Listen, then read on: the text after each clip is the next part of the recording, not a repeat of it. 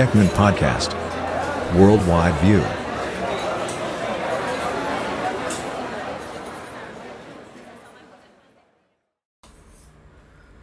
สวัสดีครับ สวัสดีคุณผู้ฟังทุกท่านนะครับ ยินดีต้อนรับเข้าสู่เอกแมนพอดแคสต์นะครับ คุณอยู่กับผมโดยเอกชัยครับ วันนี้เนี่ยผมจะมาเล่าให้ฟังในเรื่องของความลับของอุโมงค์ต่างๆ ที่อยู่ใต้กรุงลอนดอน อย่างที่เราทราบวันนี้ถ้าเราดูภาพยนตร์หรือว่าซีรีส์ต่างๆเนี่ยเราจะเห็นว่า ลอนดอนก็มีพวกสถานีรถไฟใต้ดินใช่ไหมครับ แล้วก็มีอุโมงค์ต่างๆ มากมายอันนี้เนี่ย ในปี 2017 เนี่ย Land Registry หรือว่าสำนักงานทะเบียนที่ดินของอังกฤษเนี่ย เขาได้เผยแพร่รายงานที่เผยให้เห็นถึงเครือข่ายการสื่อสารโทรคมนาคม พวกบรรดาสายโทรศัพท์สายส่งสัญญาณต่างๆ เนี่ย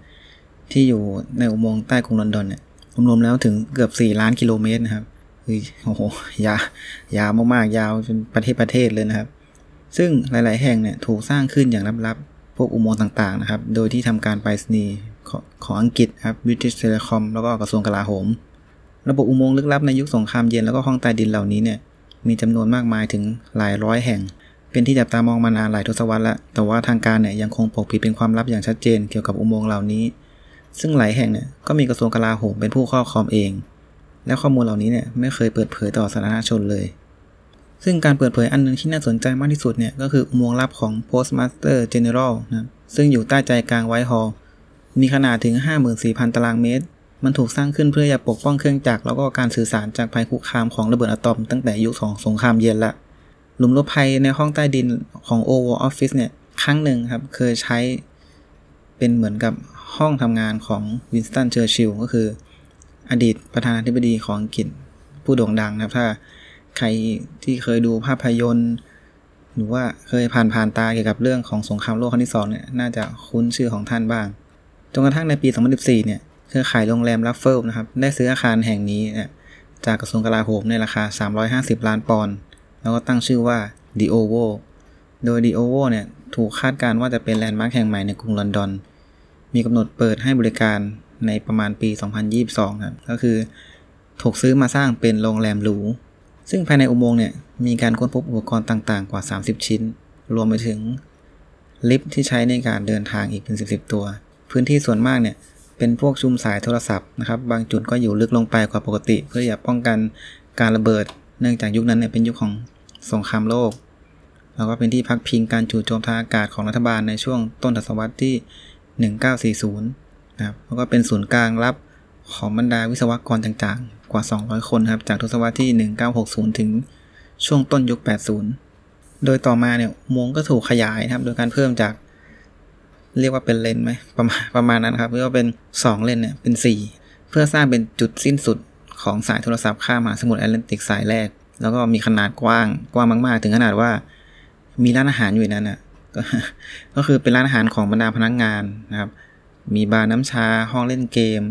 ซึ่งจุดเหล่านี้ถือว่าเป็น บาร์ที่อยู่ลึกที่สุดในประเทศอังกฤษ โดยอยู่ต่ำกว่าระดับถนนเนี่ยประมาณ 60 เมตร ใต้สถานีรถไฟใต้ดิน Chancery Lane อุโมงค์ที่ค้นพบใหม่เหล่านี้เนี่ยไม่ได้เปิดให้มีการเข้าถึงจากสาธารณชน แต่ก็มีแห่งหนึ่งนะครับซึ่งเป็นบังเกอร์ใต้ดินเนี่ยที่คนทั่วไปสามารถจะมองเห็นได้ที่ไวท์ฮอลล์นั่นก็คือ Cabinet War Room ซึ่งเปิดให้เข้าชมตั้งแต่ปี 1984 ซึ่งผู้ที่ค้นพบแล้วก็เปิดเผยข้อมูลเกี่ยวกับอุโมงค์ลับเหล่านี้เนี่ยก็คือคุณกายชอบซอล อันนี้ได้ผมอ่านผิดต้องขออภัยด้วยนะครับ ซึ่งคุณกายเนี่ยเขาเป็นผู้ทำแผนที่ข้อมูลของ Land Registry นี่แหละ โดยการเปิดเผยผ่านบล็อก Who Owns England ซึ่งเป็นบล็อกส่วนตัวของตัวเขา ว่าตัวเขาเนี่ยได้ลงไปที่อุโมงค์ไฮฮอลบอนนะครับโดยรับความช่วยเหลือจากนักสำรวจเมืองขณะที่ทำการวิจัย คุณกายเนี่ยกล่าวว่าข้างใต้เนี่ยมันให้ความรู้สึกเหมือนกับเป็นสถานีอวกาศใต้ดินเลย เป็นอุโมงค์ที่คดเคี้ยวนะครับ มีความยาวมาก เต็มไปด้วยอุปกรณ์ต่างๆ ที่เคยใช้ในการสื่อสารในยุคของสงครามเย็น แล้วก็ยังกล่าวอีกว่า ตัวเขาเนี่ยเข้าได้ถึงเพียงแค่ส่วนหนึ่งเท่านั้นของระบบอุโมงค์อันยิ่งใหญ่นี้ ที่จริงแล้วมันมีเครือข่ายที่ใหญ่มากกว่านี้ แล้วก็น่าจะเคยถูกใช้งานจริง ไม่เช่นนั้นแล้วเนี่ยรัฐบาลก็คงไม่มาปิดขาดว่าปิดกั้นการเข้าถึงจากสาธารณชน แล้วก็อีกคนหนึ่งนะที่ออกมากล่าวกับเรื่องนี้ก็คือ คุณมาร์คโอเวนเดนครับ คุณมาร์คเนี่ยเขาเป็นคนเขียนหนังสือ Underground City Mapping the Tunnel Transit and Network Underneath Our Feet ก็คือหนังสือของเขาเนี่ยว่าในเรื่องของระบบที่อยู่ใต้ดินล้วนๆเลยนะครับ ไม่ว่าจะเป็นการทำแผนที่ทำอุโมงค์อะไรต่างๆคือเขาเขียนไว้ว่าลอนดอนเนี่ยมีความหลากหลายที่ซับซ้อนซ่อนเงื่อนที่สุดแห่งหนึ่งของโลก ทั้งในพวกของการเดินท่อแล้วก็พวกต่อท่อใต้ถนน ส่วนหนึ่งเนี่ยเป็นเพราะในช่วงของการปฏิวัติอุตสาหกรรมเนี่ยลอนดอนกลายเป็นเมืองที่พลุกพล่านแล้วก็ทันสมัยที่สุดในโลก จึงมีความจำเป็นที่จะใช้พื้นที่ด้านล่างของเมืองมากกว่าอื่นๆก็คือข้างบนเนี่ยคือเต็มไปหมดแล้วไม่รู้จะไปอัดกันตรงไหนแล้วก็เลย แบ่งมาไว้ที่ใต้ดินบ้าง ในขณะที่อังกฤษเนี่ยเป็นหนึ่งในประเทศที่มีการนำแผนที่เยอะ แล้วก็ละเอียดมากที่สุดในโลก ด้วยการสำรวจสัมภาวุธซึ่งเป็นหน่วยงานการทำแผนที่แห่งชาติของประเทศเนี่ยเรียกว่าสำรวจกันทุกตารางนิ้วนะครับ แต่ก็ยังคงมีพื้นที่ที่เป็นปริศนาอยู่มาก อย่างไรก็ตามเนี่ย นี่เป็นครั้งแรกครับที่หน่วยงานเนี่ยพยายามจะสร้างภาพแบบ ละเอียดมากๆ เกี่ยวกับภูมิทัศน์ใต้ดินของอังกฤษ โดยการทำเป็นแผนที่ทรัพย์สินใต้ดิน ซึ่งเขาตั้งชื่อว่าเป็น Project Iceberg เป็นความร่วมมือของ Connected Places Catapult หรือว่าเดิมทีเนี่ยใช้ชื่อว่า Future Cities Catapult นะครับ เป็นหน่วยสำรวจทางธรณีวิทยาของอังกฤษ แล้วก็สำรวจอาวุธยุทโธปกรณ์เขาเนี่ยพยายามที่จะรวบรวมข้อมูลใต้ดินของลอนดอนรวมไปถึงอุโมงค์ขนส่ง บันทึกทางธรณีวิทยา แล้วก็แผนที่ของสาธารณูปโภคใต้ดิน ซึ่งมีบริการใต้ดินเนี่ยรวมๆแล้วเนี่ยมากกว่า 1.5 ล้านกิโลเมตร คือไม่ความยาวของอุโมงค์ครับ แต่ว่าบรรดาการวางท่อสายไฟต่างๆ เช่น ท่อน้ำนะครับ ท่อก๊าซ แล้วก็ไฟฟ้าในอังกฤษ แล้วก็สายส่งข้อมูลเนี่ย มีอีกเกือบ 4 ล้านกิโลเมตร หรืออาจจะมากกว่านั้นด้วยครับ อันนี้คือเท่าที่เขาได้สำรวจพบเจอ นอกจากนี้เนี่ยยังมีข่าวลือมากมายว่าสถานีรถไฟใต้ดินเวสต์มินสเตอร์ที่สร้างขึ้นหลังจากที่รัฐบาลเนี่ยปฏิเสธการสร้างเส้นทางจำนวนมาก โดยไม่มีคำอธิบาย มีการสันนิษฐานว่า สันนิษฐานว่าเป็นเพราะว่ามันมีเครือข่ายอุโมงค์แอบแฝงที่เชื่อมต่อกับอาคารของรัฐในพื้นที่ยังที่มีการค้นพบในภายหลัง ในเมืองที่มีการเฝ้าระวังสูง แล้วก็ได้รับการจับตามองอย่างมากอย่างเช่นลอนดอน พื้นที่ใต้ดินเนี่ยกลายเป็นสถานที่ฝังความลับที่คนส่วนใหญ่ไม่คาดคิด อย่างเช่น อุโมงค์หลบหนีที่เราเลือนว่า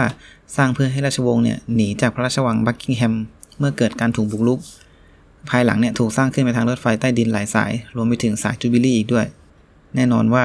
ถึงแม้ว่าข้างบนลอนดอนเนี่ยจะวุ่นวายเพียงใดแต่ว่าข้างล่างเนี่ยยังมีความลับมากมายที่รอให้พบเจออยู่ อันนี้ก็เป็นเรื่องเรื่องหนึ่งที่ฉีกแผกแนวมาจากเดิมๆนะครับ อาจจะออกแนวเรื่องลึกลับหน่อยสำหรับวันนี้นะครับก็ต้องขอขอบคุณข้อมูลจาก BBC Travel นะครับ แล้วก็ Land Registry ของอังกฤษ ขอบคุณผู้ฟังทุกท่านนะครับ ที่ติดตามรับฟังจนจบครับ รักษาตัวด้วยครับผม สวัสดีครับ Ekman Podcast. Worldwide View.